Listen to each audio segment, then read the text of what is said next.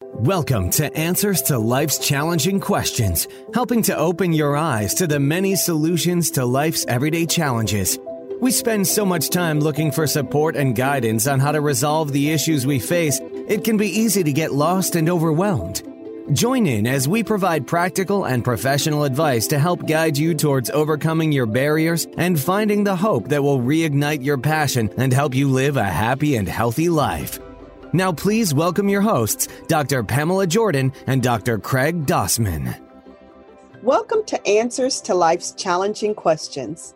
Hello, I'm Pamela Jordan. And I'm Doctor Craig Arthur Dossman.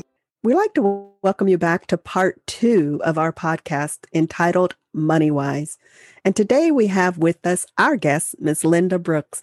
Now, if you haven't listened to part one, I want to encourage you to go back and listen to part one because Linda gave us some critical advice on how to navigate our financial future as she pointed out what we need to do in the event that there's another pandemic or emergency like an earthquake or hurricane. She also shared what we should be telling our children, youth, and young adult about finance. You see, we decided to start off this new podcast on financial stewardship and financial wisdom because we wanted you to have critical tools as you enter into this new year.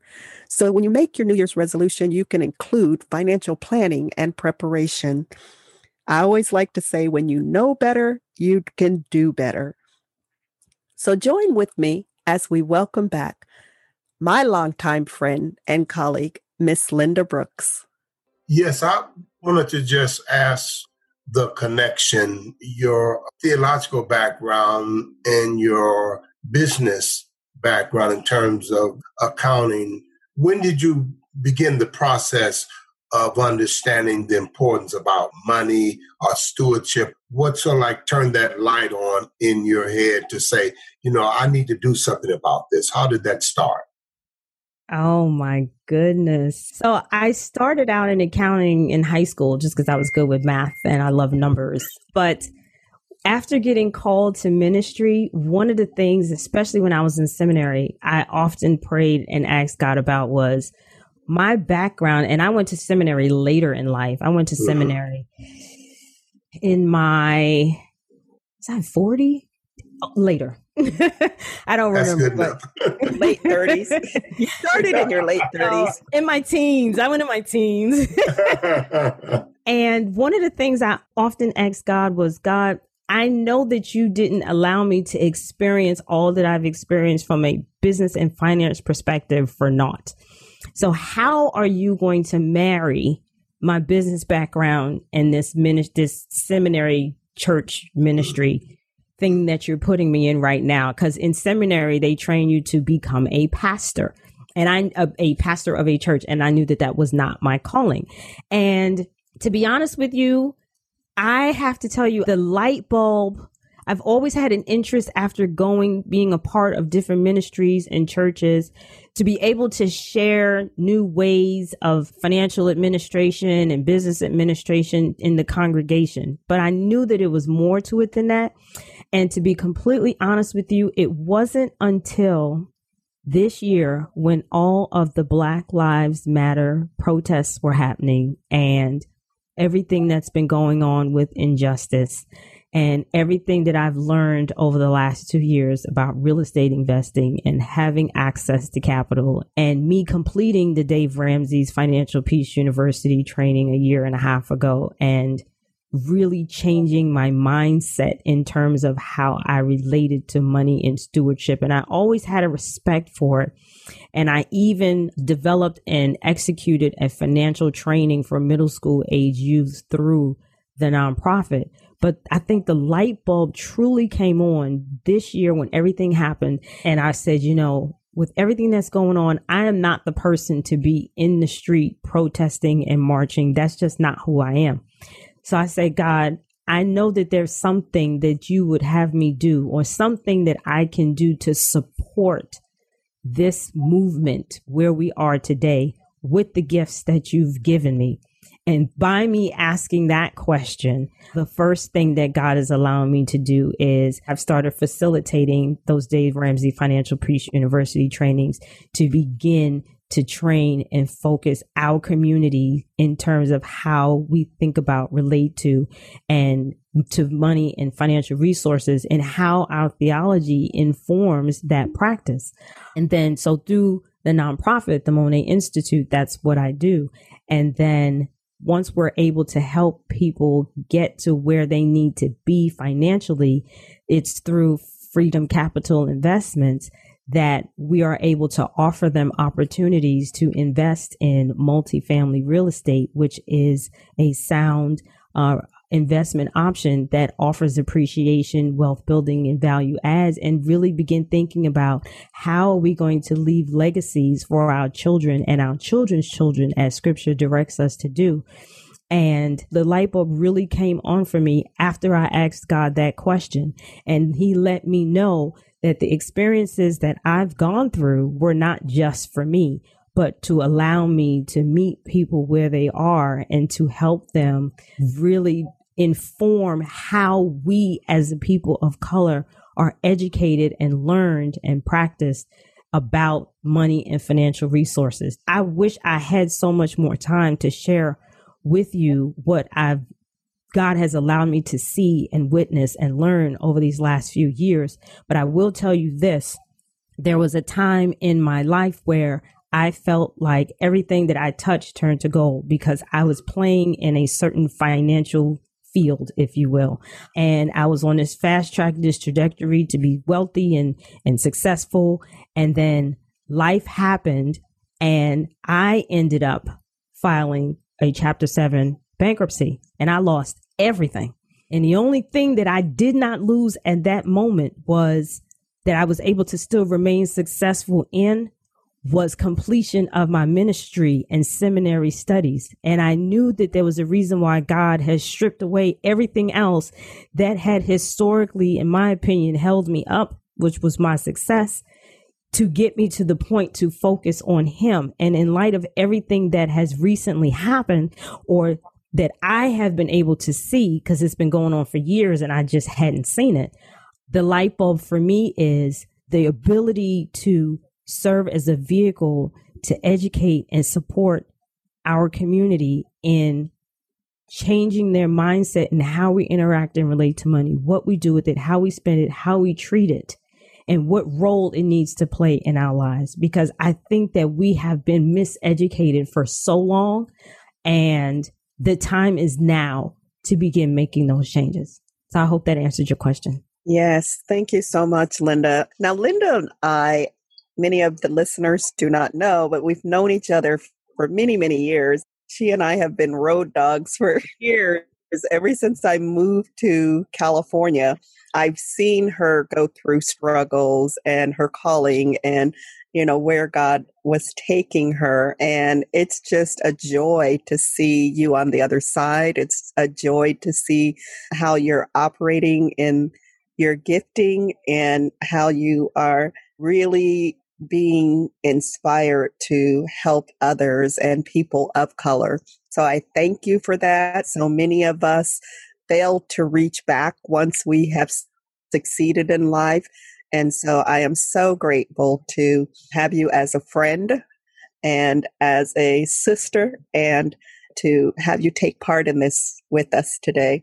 I have one more question for one of our listeners. And this mm-hmm. listener is a parent, and she has adult children. Mm-hmm. And her question for us today is, how do I, as a parent, begin to cut off my adult children who are living with me? Understood.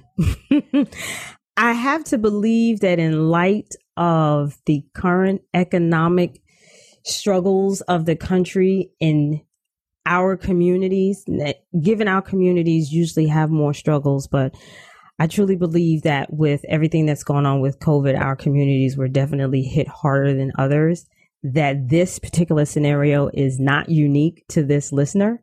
So I appreciate the question. In general, I think an adult child, assuming the adult child is either of or shortly after college age, but I believe an adult child should, after college, have an option to come home while they are either seeking employment and getting themselves together. However, there should be some parameters in place that the adult child would have to abide by as the parents are assisting that adult child financially while they're getting on their feet. And so I think that this listener needs to have a candid conversation with his or her adult child with regard to those parameters. And those parameters could be, you need a vehicle so that you may be able to get around. So that vehicle needs to be one that doesn't come with a car payment because you can't make it. And chances are the parent will be also paying for the insurance. And so if the parent is agreeing to purchase the car and to cover the insurance, then the adult child should be able to cover the fuel for the vehicle. And I recognize that college students or post-college students or things of that nature may find themselves in situations where they can't always do the work that they have gone to school to do or would prefer to do. But in light of the movement of technology and the advancement of services that we find ourselves in today, there are so many ways in which an adult child can contribute to the household to include fuel for their vehicle. With the onset of rideshare professional services, anyone can almost be a taxi cab now. And understanding that folks may not want to transport people these days, they can become personal shoppers. They can transport food. There are so many other ways that one can make some money. And the beauty is that those platforms allow the person to form the schedule that works best with them. So if they're looking for work all day, then they can do everything else that they need to do from a part-time employment perspective in the evenings. The key is that the parent needs to have the conversation in terms of what the parent needs from that adult child so that the parent can continue supporting that adult child such that that parent doesn't overextend oneself. Because if the parent overextends him or herself, then they are of no good to that child, that adult child that they are supporting. So the child should never, and this kind of goes back to the question that Doctor Dossman asked earlier, the child should never take for granted that the parent is going to take care of them financially just because that's their parent. At some point, those purse strings have to be cut, but life happens and there are struggles and there are times when the child, adult child has to go back home. I've been there. However, the adult child needs to, one, make sure that the parent understands that that adult child is doing everything that they can do to change the financial situation and contribute as much as possible. And that adult child is going to have to maintain a lifestyle that is not dependent on the parent's resources, but dependent on the resources that they are able to contribute. And the parent needs to take the responsibility to make sure that the child knows that this support is not indefinite. And there are some things that that adult child will need to do to support the parent being able to support them. What advice do you have for spending? And what do you think uh, parents should give their children regarding money and finances? Sure. That's a great question. We often feel obligated to buy all of this stuff for family and friends and kids and things of that nature. In light of everything that's going on now, I don't think that that should be a primary focus for anyone. I think that focusing on focusing and making sure that your home and your family is healthy and safe should be a priority. But then, of course, you're going to always want to give gifts to certain people, especially if you have children. Right. One of the things that I think we should do if you're going to give a gift to your child is limit the value of the gift. If a child is ten years old, they don't need ninety dollars sneakers. They don't need, there's just certain things that children just don't need. And so limit the value of the gift and make sure that you begin, if you haven't had those financial conversations with your children, begin having them at this point. What does Christmas really mean? Why we give gifts and why the value and the amount and the size of the gift doesn't matter. Another way to help educate children on finances you can use the holidays for is something that I started doing a number of years ago. I stopped buying toys and clothes and gifts and all of that stuff for my nieces and nephews. I started buying stock uh, for my nieces and nephews. Wow. So, for example, my nephew plays soccer. He loves Nike. And so for his birthday, and for Christmas, I'm, I'll buy a share of Nike or and or a share of Disney or a share of some other stock, and I'll hold it in my account and pay the taxes on it until um, he's eighteen. And then once he's eighteen, I will transfer all of his shares of stock to an account in his name, and that will be his gift. So when he's ten, he may not understand that, but when he's eighteen and when he's twenty-five, he will. Wow, that's an amazing idea. I mean, I never thought of buying shares of stock for a child, and that's amazing because I just really, you know, would have never imagined doing that. And do they receive it as children? I mean, are they excited that they get stocks, or are they still wanting the toys? I know, right? So when they're small, they don't understand the value of the stock. I will say that there are companies out there where you can literally go on their website, buy the share of stock, have their certificate printed with the child's name on it, and give oh, it no, to the child good. as a gift. I haven't gone that route. I've just set up an account in my name, a brokerage account. I'll buy the stock, have it all sit there, have it all appreciate, and the dividends um, reinvested. And then once I transfer the money over, I'll transfer the stock and the respective value of the dividends that were paid over the years. So, but there are companies that will send you a certificate with the child's name on it. Of course, they charge a premium for it because you pay for the share of the stock plus their service.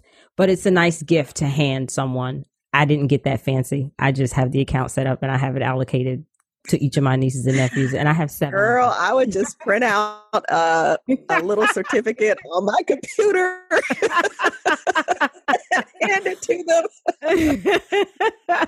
That's a great idea, though. Um, so it's yours. You I may have to try it. For you parents out there who are looking for holiday ideas and Christmas ideas, ask your children what they're interested in, and whether it's Nike, whether it's Disney, whether it's some favorite toy that they have, invest in that business and provide those shares for your children. Put it in their name, and at the age of eighteen, they will have a, a nice nest egg to yeah. begin their college venture as well as their life adventure as they go on. Thank you so much, Linda. I really appreciate you coming and sharing these amazing tools on finance so that we, as we're going through this pandemic, uh, can begin to prepare ourselves financially, think about our debt, how we're going to approach our debt, think about preparing for savings in the event that there is another pandemic or another thing that arises in the future, and to always make sure that we have a savings set aside for six months of bills that we may need to pay, and that we are making ourselves educated to ways that we can better allow our money to work for us and not allow us to work for our money. And Absolutely. You did amazing Absolutely. Explaining those tools to us and providing us with that advice. So I really appreciate you joining us Absolutely. Today. Absolutely. Now, Doctor Jordan, how can the community get a hold of Linda Brooks? I mean, what she has to offer is just absolutely tremendous. I wish someone would have said that to me about thirty years ago. I'm sort of like a late bloomer, but I did get on the train. How can we get in contact with her to get a hold of some of her materials, her lessons, her workshops? How can we do that? Yeah, Linda, why don't you share that with the listeners?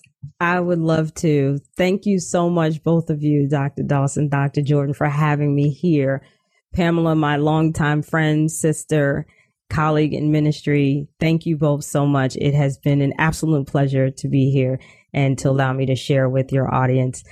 I have a lot going on. As I talked to you today, I realized about how much that was. The best way to reach me is through the website for my multifamily investing podcast, and that is at uh, multifamily investor ladies dot com.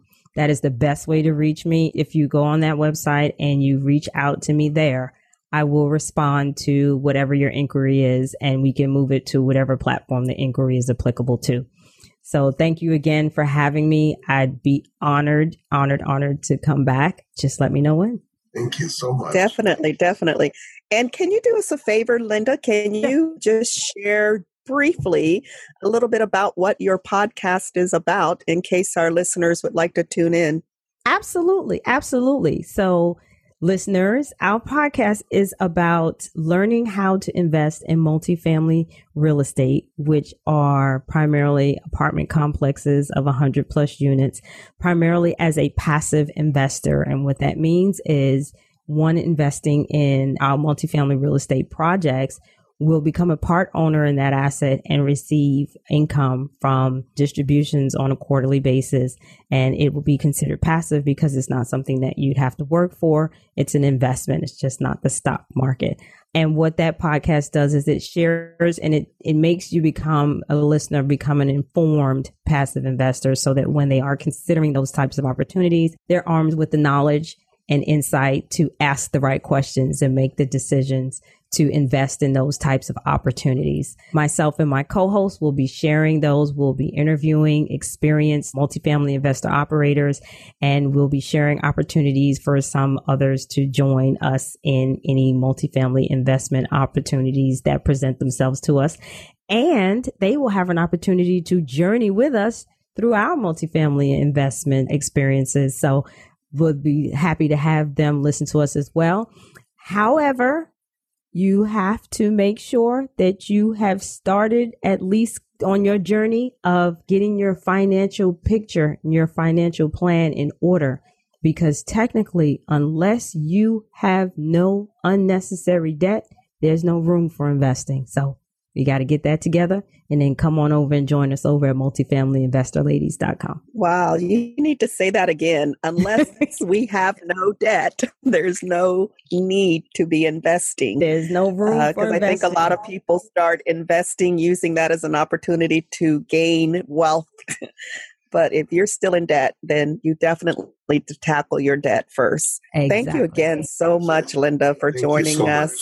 And we'd like to thank our listeners for tuning in today. And as always, you can find us on Facebook and Instagram at Answers to Life's Challenging Questions. That's Answers to Life's Challenging Questions. And you can leave your questions in our direct message, D M. You can also leave your questions on our phone line at area code four one five, four one five, four one five. six nine zero, eight six zero five. That's four one five, six nine zero, eight six zero five. Feel free to reach out to us. We'll put you in connection with Miss Linda Brooks, and she will help you get your finance in order for two thousand twenty-one. All right. Thank you guys again for joining us. Take care. Have a great day. Thank, Thank you. you. We appreciate you joining us on this episode of Answers to Life's Challenging Questions. For more information and resources, be sure to join us on Facebook to connect directly with your hosts, as well as others just like you who are looking for answers to life's challenging questions. You can find us at facebook dot com slash answers to life's questions. Until next time.